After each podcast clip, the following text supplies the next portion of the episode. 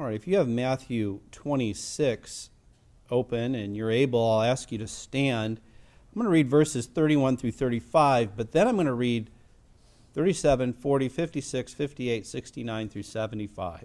So um, I'll read to 35 and then I'm going to bounce through the rest of this because I'm, I'm capturing the whole story in this chapter in, in one sermon. The sermon I have before me today I've entitled, Lord, I will never, dot, dot, dot. And I think that's something we have to be careful of. Matthew 26 and verse 31. Then saith Jesus unto them, All ye shall be offended because of me this night, for it is written, I will smite the shepherd, and the sheep of the flock shall be scattered abroad. But after I am risen again, I will go before you into Galilee. And Peter answered and said unto him, Though all men shall be offended because of thee, yet will I never be offended. Jesus said unto him, Verily I say unto thee that this night before the cock crow thou shalt deny me thrice. Peter said unto him, Though I should die with thee, yet will I not deny thee. Likewise also said all the disciples. Verse 37 And he took with him Peter and the two sons of Zebedee and began to be very sorrowful and heavy. Verse 40 And he cometh unto the disciples and findeth them asleep, and saith unto Peter, What? Could ye not watch with me one hour? Verse 56 But all this was done that the scriptures of the prophets might be fulfilled. Then all the disciples forsook him and fled. Verse 58 But Peter followed him afar off unto the high priest's palace, and went in and sat with the servants to see the end. Verse 69. Now Peter sat without in the palace, and a damsel came unto him, saying, Thou also wast with Jesus of Galilee. But he denied before them all, saying, I know not what thou sayest. And when he was gone out into the porch, another maid saw him, and said unto them that were there, this fellow was also with Jesus of Nazareth. And again he denied with an oath, I do not know the man. And after a while came unto him they that stood by, and said to Peter, Surely thou also art one of them, for thy speech bewrayeth thee. Then began he to curse and to swear, saying, I know not the man. And immediately the cock crew. And Peter remembered the word of Jesus, which said unto him before the cock crow, Thou shalt deny me thrice. And he went out and wept bitterly. Father, we ask that we would all learn something of this for our own lives, about our own selves and our own weakness, and that God can still use us. We pray in Jesus' name. Amen. Lord, I will never, said Peter. Oh, the bravado of those words, spoken just before he fell. But thankfully, this is not the end of the story for Peter. One argument for the veracity and historicity of the scriptures is called the criterion of embarrassment. Maybe you've heard of that. Maybe you haven't. Let me define it for you. The criterion of embarrassment is a type of historical analysis in which a historical account is deemed likely to be true under the inference that the author would have no reason to invent a historical account which might embarrass him. Well, one of the loudest arguments uh, for under the category of the criterion of embarrassment is Peter's denial. I say it's the loudest because all four Gospels record in detail. What I just read, you can read in Mark, you can read in Luke, and you can read in John, all three denials, all the protestations, Jesus' prophecy that it was going to happen is uh, unabridged and included in all four gospel accounts. So if Peter were a pope, he would have probably wanted this stricken from the record. If, if the Bible were not true, um, you know, and people want to make that argument, you can always point to the fact then why is the seemingly number one guy shown in such a way of embarrassment? Well, because the Bible is about God.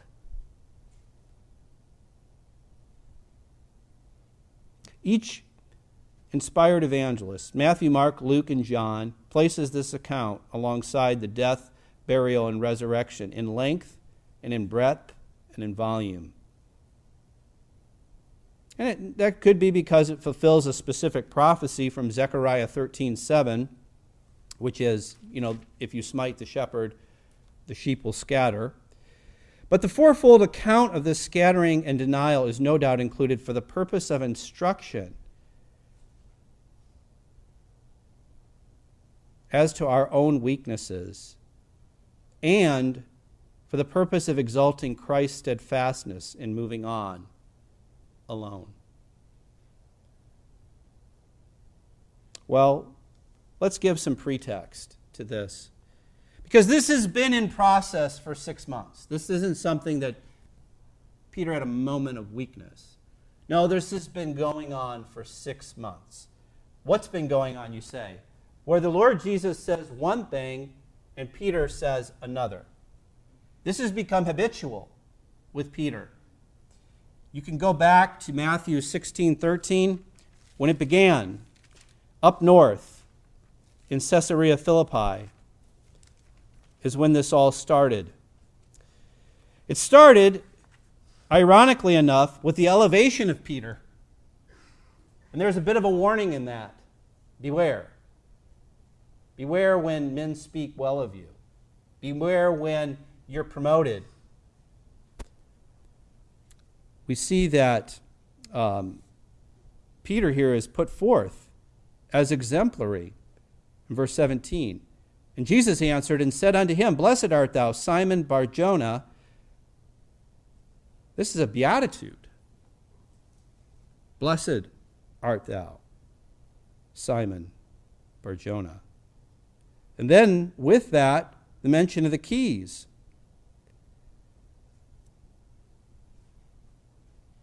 Verse 19, I will give unto thee the keys of the kingdom of heaven.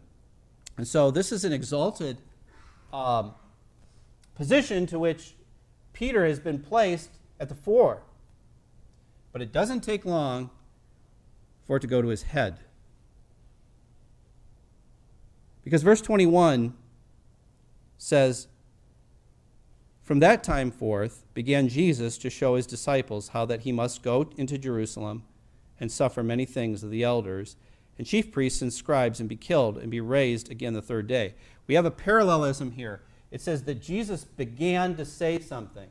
So this is the beginning, these last six months, where Jesus is going to say this over and over and over and over from that time forth. He'll say it in many different ways the chief priests, the elders, I'm going to be arrested, I'm going to be killed, I'm going to be buried, I'm going to rise again. He's going to keep saying this. And in parallel fashion, in verse 22, then Peter took him and began to rebuke him saying, Be it far from thee, Lord, this shall not be unto thee. And that began to rebuke is in it's imperfect tense. It's saying that this became the as Jesus, as it says, from that time forth began to say he was going to have to die. Peter began to say, No, Lord, no. And so this, this started six months ago. The seeds of discord, the seeds of Peter's fall. More seeds were sown on the Mount of Transfiguration. If you just turn a page in your Bible, if you need to, to 17, verse 5. um, in 4 and 5.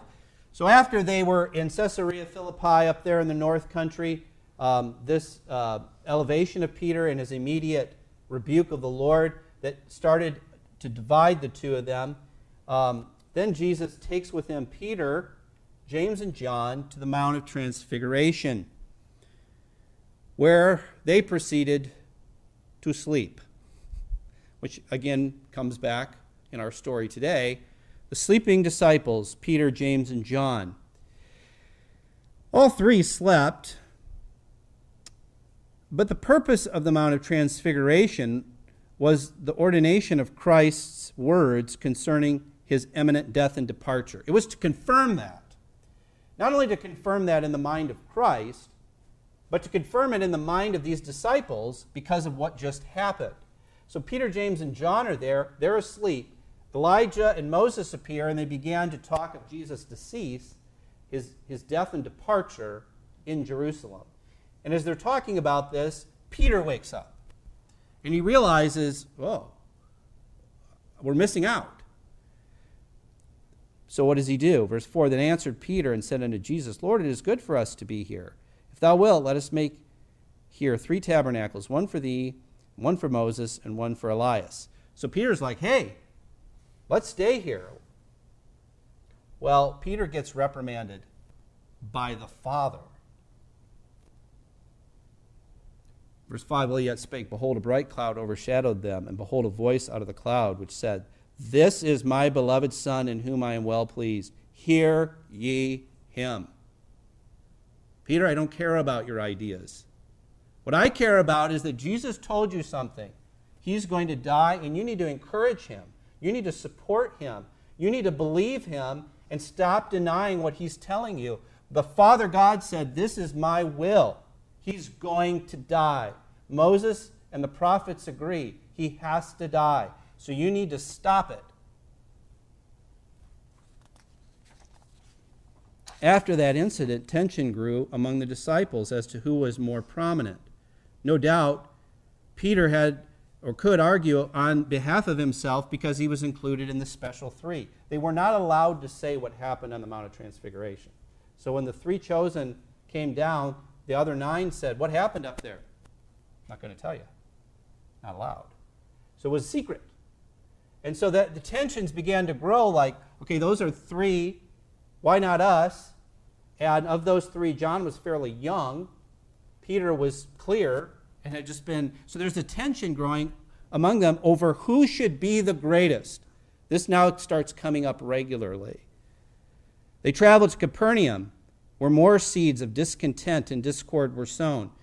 Peter there, they came back to Capernaum, their hometown. They'd been out of the country.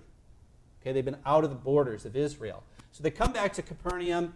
They come to town, and a um, very uh, industrious taxman comes and grabs Peter and says, Doth not thy Lord pay taxes? This is a Jewish tax, the temple tax. They've been out of town, so they're delinquent on their taxes. Peter is kind of offended and says, Yes, he does. And then he's like, I got to talk to Jesus about this. So, as they go to the house, probably Peter's house in Capernaum, all the disciples are going in the house, and here comes Peter with a head of steam. And what do we see here is that um, verse 25 of 17, and he, he saith, Yes, Yes, he does pay tribute. And when he was coming to the house, Jesus prevented him. What does that mean? As he was going to come through the door and tell Jesus what was going on, Jesus stepped into the doorway and said, Peter, a word with you? And then, alone, Jesus says, So, about this tax, you said that uh, I'm going to pay it. Yes, I don't have to. What do you mean? Well, Peter, it's simple. Do the royals take taxes of their children? Well, no.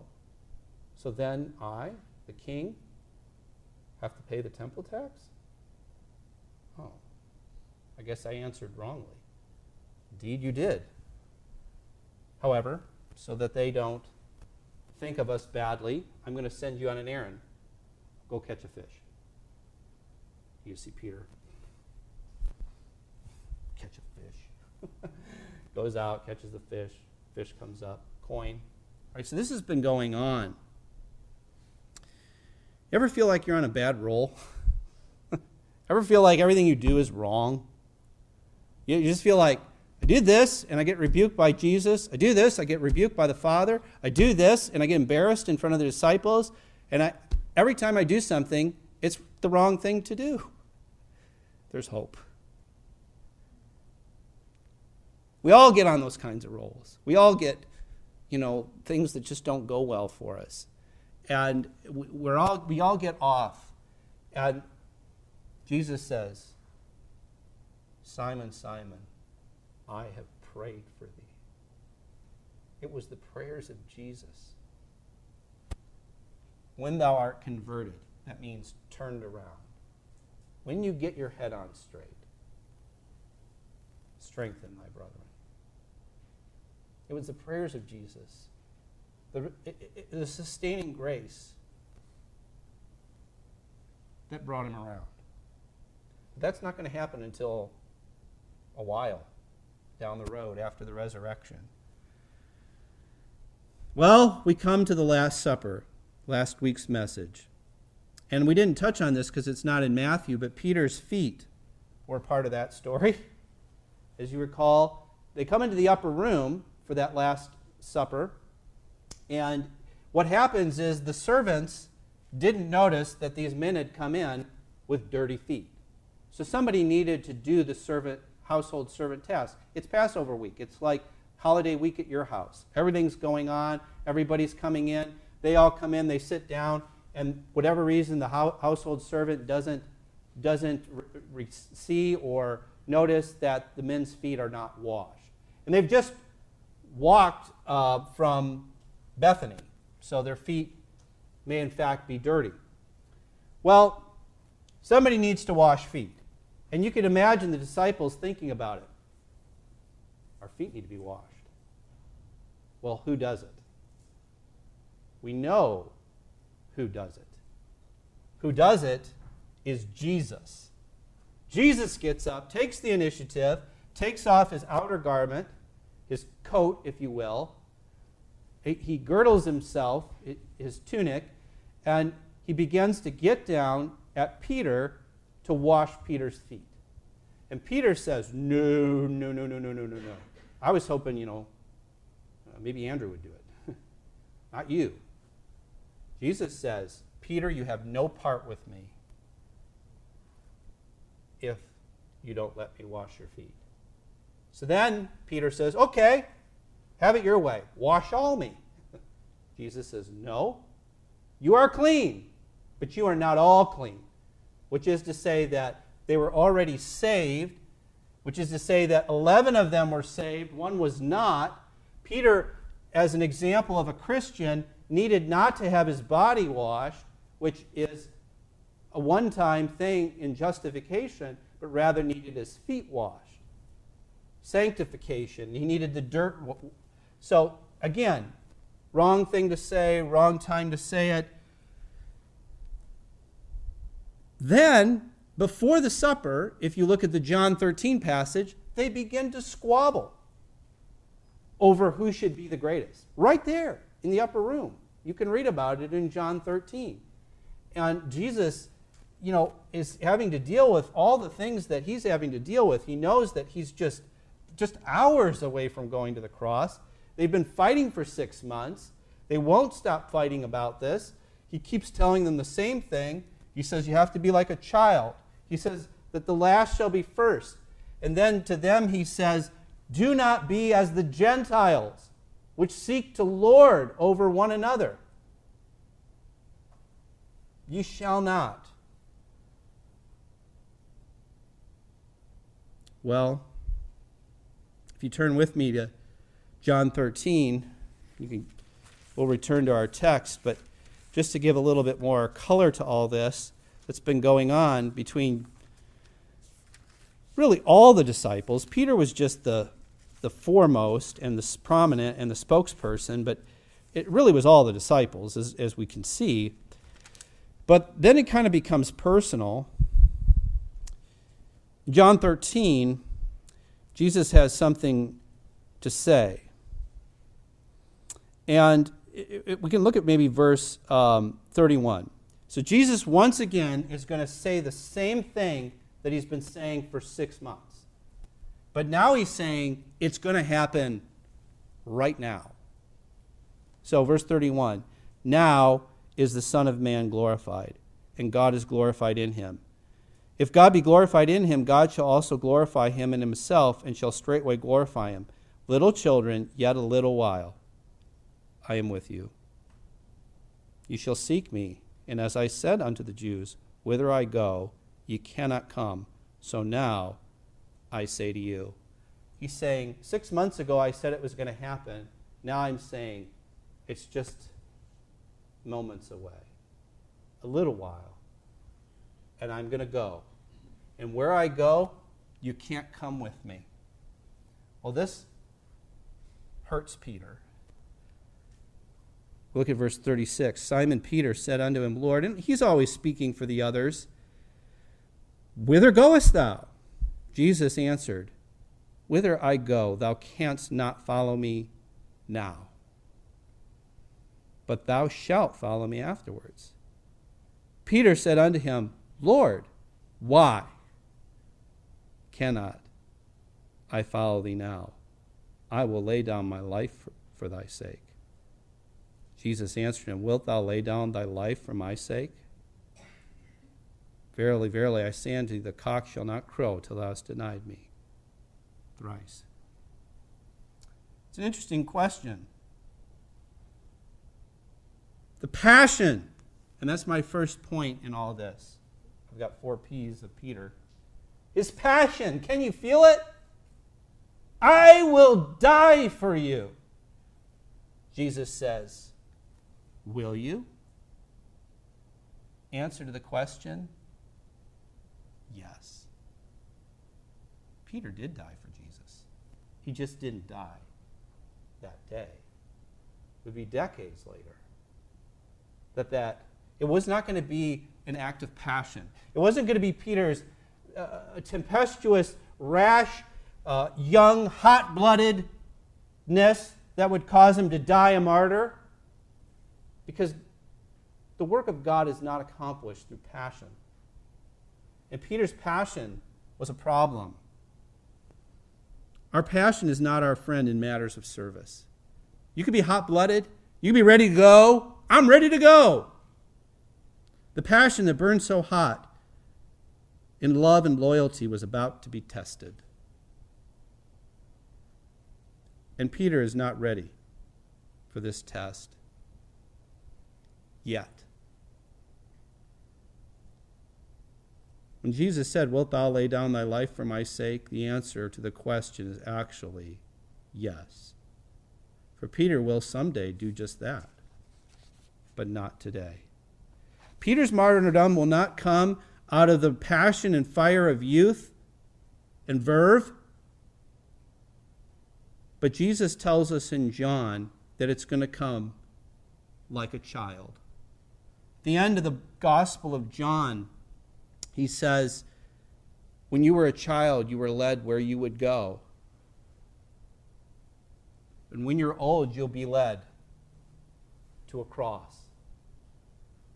And you'll go like a child to die for me. But not now. You're going to go after a long life.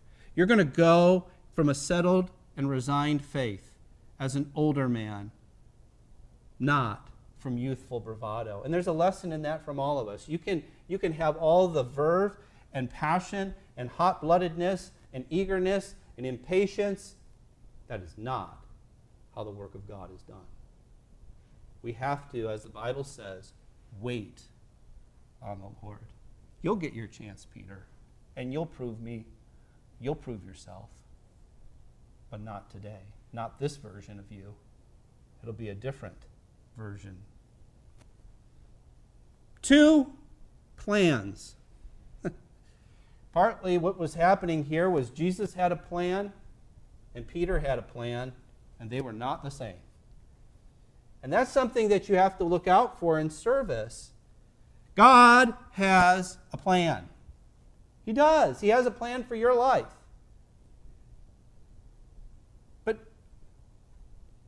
You don't submit your plans to God for His approval. God submits His plans to you for to do. and, and, so, too often times, we've got our own plan. But God's plan is very clear in verse 31. Now is the Son of Man glorified, and God is glorified in him. God's plan is to glorify himself. That's it. That's God's will. God's plan is to glorify the Son. The Spirit's plan is to glorify Christ. That's the plan. Peter is not going to get the glory. And he, he, he's not going to get away in the way of the S-U-N of righteousness. Jesus has to shine bright. Daniel does say that we're going to be as stars, but stars are, are small and they just accentuate the sun. S U N, or in this case, S O N, of God. He is got to receive the glory. And so when it comes to disputes over plans, our plans too often are for the glory, go for the gusto. Peter had plans. His plan was simple we're going to fight. Jesus' plan was no, we're not going to fight. Because this is about God's glory. How often do we find out that our plan is not, was never God's plan? Our plan was too soon, too bright, too much. Isn't that the truth? Too much us.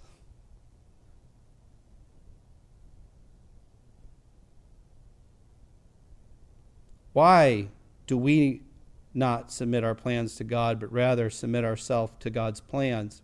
Because there's always more going on than what we can see. We're, our perspective is very limited. Peter says, Simple. I'm just going to be your bodyguard. Look at me. This is your protection. Jesus says, Put your sword away. It's not my plan. Not now. Not here. I'm going to shine brightly, and I'm going to shine brightly by dying on the cross as a lamb, a toothless, if you will, like a lamb before the slaughter. There's always more involved in situations than we can see. That's why we need to be led. If Peter's plan had come true, there would be no substitutionary atonement no salvation. Luke says that and records that Peter said, I'm ready to go with thee both to prison and to death. But on this point, the Lord disagrees. No, Peter, that is not my plan. That's your plan. I'm going it alone. Because that's what the Bible says smite the shepherd, and the sheep will scatter. Peter's perspective needed to change. We think we know what's best for our own situation. We all think we do. But we don't have the perspective. The farther we follow our own path, the farther afield we will go. Look at Peter. You go to the future, where is he going to be? Fishing. is that God's plan for him? No. But Jesus is going to have to go find him and say, okay, Peter, here we are. We're over here. We're fishing. That's not where we're supposed to be. You haven't been doing what you've been supposed to be doing for a long time. So, you know what I'm going to do, Peter? I'm going to take you, and we're going to go all the way back. And go all the way back here to your point of departure. And we're going to start over. God's got plans, but we have to be directed. Three, pride. Of course, you knew that one. Matthew 26, we return to.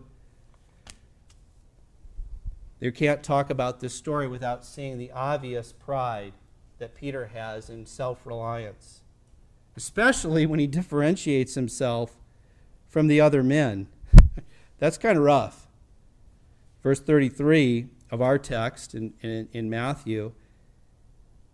Then it says, Peter answered and said unto him, Though all men shall be offended because of thee, yet will I. Ooh, the word of pride, right in the middle there, the letter I. Oh, yeah, those other guys, you can't count on them. But me, we're talking about Peter here. You can count on me. Ooh, it just makes you shiver. Never say, I will never. Never say, I will never do that. Peter's personal pride gets the better of him, singling himself out as the one who would not stumble. That's what the word offended means. Pride is so apparent here. One, in Peter's refusal to accept the Lord's words. This is a, like a going a back and forth. Jesus keeps saying, You're going to scatter, you're going to, you're going to run away. Peter says, Nope. Then Jesus says, I'm going to die. Peter says, Then so will I. Jesus says, All the disciples are going to scatter, not me. It just, he just never stops between the two of them. This is scripture. Zechariah 13:7 said, I will smite the sheep, shepherd, and the sheep will scatter. You can't break scripture. Some people think they're the one exception to the rule. Some people think they're the one person that can break scripture. Pride. Pride. Proverbs 16:18 says, "Pride goeth before destruction, and an haughty spirit before a fall." Never was that more true without in this situation where Peter singled himself out and said, "I'm the exception to the rule." No, you're not. Nobody is. Please hear me now. Never think you're the one person to which the rule does not apply the one exception, the one to whom all warning is wasted upon. What sounds like bravado is actually bragging. He is bragging. He's gone beyond bravado to saying, I will not do this. Be very careful, even as a pastor, to criticize other people and say, I would never do that. I would never. Oh, watch. You will. You will do the thing that you said, I will never do. Because we're all subject to the same flesh, to the same passions, to the same pride. Be very careful. I will not deny thee, he says in 35. And then the other disciples say, Yeah, what he said. Beware the brag. says James in James 3 5 even so, the tongue is a little member and boasteth great things. How many fights were started by somebody saying, Oh, yeah, I'll show you what tough is? You're thinking, tongue, now I'm going to get a beating because of you. If you would just have stayed in there, I wouldn't be in this fight. If you would have just stayed in there, I wouldn't be in this situation. If you would have just stayed put, I wouldn't be in this mess. Yes. The tongue is a little member and boasteth great things. You know, the tongue doesn't know karate. All right? Say, I know karate. I wish I didn't say that because I don't. Um, once having said what you will never do or criticize another for doing it, you will eat your words. Be prepared to chomp upon your own words. And swallowing it is not going to be pleasant. He said he'd never be offended by Jesus. But look at verse 56.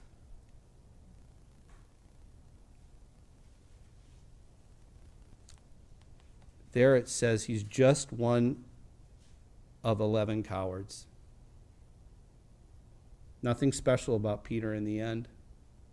They all forsook him and fled. But Peter maybe had a bit of guilt and still had a bit of bravado. So in verse 58, he says, Peter followed him afar off. Said, I got to get back in the game here. So he does. He had, remember, he had said he will not deny. But in verse 70, but he denied before them all. Your fall will be public. The more proud you are, the more public you will fall. The other ones never said it in the same way Peter did. And yes, they were cowards too, but Peter was the one that was put in a position where he denied Jesus before everybody. This is the same man that's going to preach some 50 days later. He's going to have to eat his words. He sat in the seat of the scornful, joined the, the little fire that they had built, jumped right in. Your words will get you in the wrong place in the wrong time, around the wrong people. How unpleasant it is to eat your own words and to swallow them. How many have bragged so or criticized so confidently only to find themselves falling into the pit that they have digged for themselves. Proverbs 22, 26, 27 says this Whoso diggeth a pit shall fall therein, and he that rolleth a stone, it will return upon him. And if I might add, the higher they go, the further they fall. Peter rolled that stone all the way up to the top. And then, when it let go, it chased him all the way to the bottom. Peter had to experience this for himself, to know that the boldest protestations do not preclude failure in the moment of trial. So then, what can keep us from falling? Jude 24. No unto him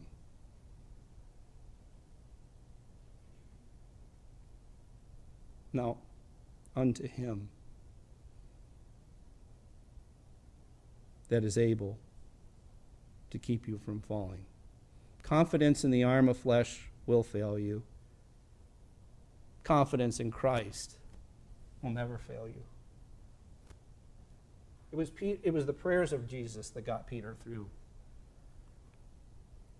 It reminds me of the time when Peter wandered off the boat, if you recall. Jesus walking upon the water.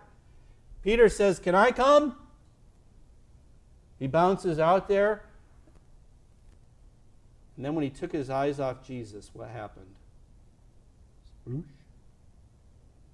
He flailed. He drowned. But Matthew 14 31 says, And immediately Jesus stretched forth his hand and caught him. Isn't that what's happening? You get yourself in a mess of trouble, and where's Jesus? Grab on. Grab on. Unto him that is able to keep us from falling. So it is with all of us when we take our eyes off the Lord. We are apt to fall precipitously. And even further, when we take our eyes off the Lord and place our all eyes on ourselves.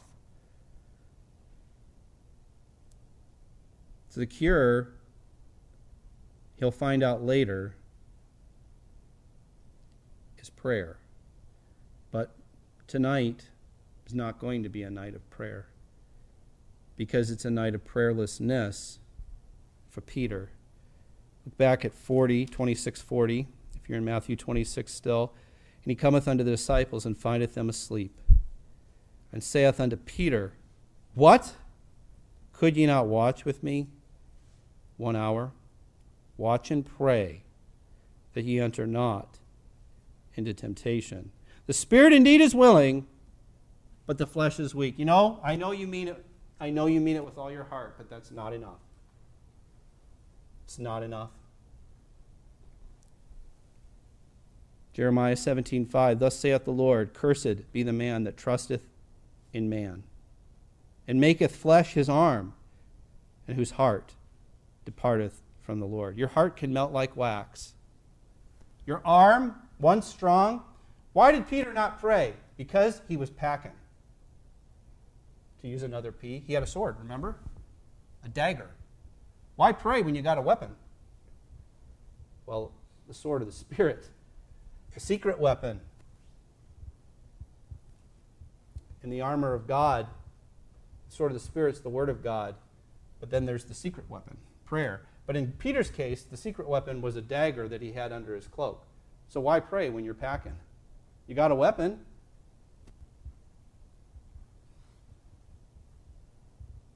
And he was willing to use it. And use it he did. And in a flailing way, he missed the guy's head and got his ear. You want to know something funny? If you study the story carefully, and you go to verse 73, it says, And after a while came unto him they that stood by and said to Peter, Surely thou art also one of them.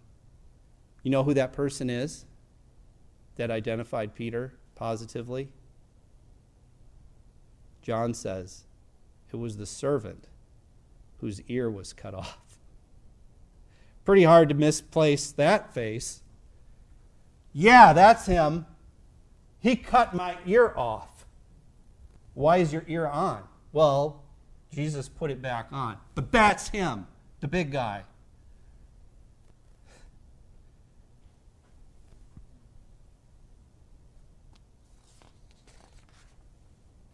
How confident we are in our own devices, and how little aware of our own weaknesses and the need for utter dependence on God. How often do we come to prayer in pretense or to just prove a point? If we could only grasp our weakness. Just one more, maybe two verses I'd like you to look at on the subject of prayer. 1 Kings 3 7, and then we'll close. How needful are we of prayer? I'm not against packing, by the way, but it's ultimately prayer. And this is the kind of prayer that we need to pray. The kind of prayer that Solomon prayed as a young man. You know the story. King Solomon's just being established, and God comes calling. And God, in verse 5 of 1 Kings 3, appeared to Solomon in a dream by night and said, Ask what I shall give thee. We know what he asks for, but the reason I want to point out to you in verse 7 And now, O Lord my God, thou hast made thy servant king instead of David my father, and I am but a little child. I know not how to go out or come in. That's how you ought to pray.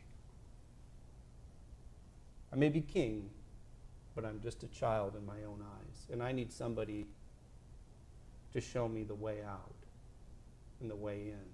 I have no confidence in my own abilities. I have no confidence in my own perception and perspective. I have no confidence in any of my flesh. I am but a little child and I don't know the first thing about being king. Even though my dad was king, I still can't do it without you. How did God think about that? Verse 10 In the speech pleased the Lord. That's what he wants to hear. I can't do it without you. I don't know the way unless you show me. I'm just a little child. This is the prayer and the person God can help. Not with pride, passion, with all the, the pretense and the plans, but the person who thinks of himself as in dire straits and in need of help. God will give wisdom and strength. I was thinking about this. I watched, I think it was Wilder the other day. Um, he, he was in the middle of the vestibule and he decided to spin himself around like 15 times. And at the end of it, he stopped and he started going like this. And I thought, what an apt illustration of us. We spin ourselves around in so many circles, and then when it's time to walk, we bump into this, and we bump into this, and we bump into this because we're all spun around, we're all dizzy, we're not being led by the hand of God. Well, the good news is, and I want to close with the good news Peter learned his lesson. How do I know that? 1 Peter 4.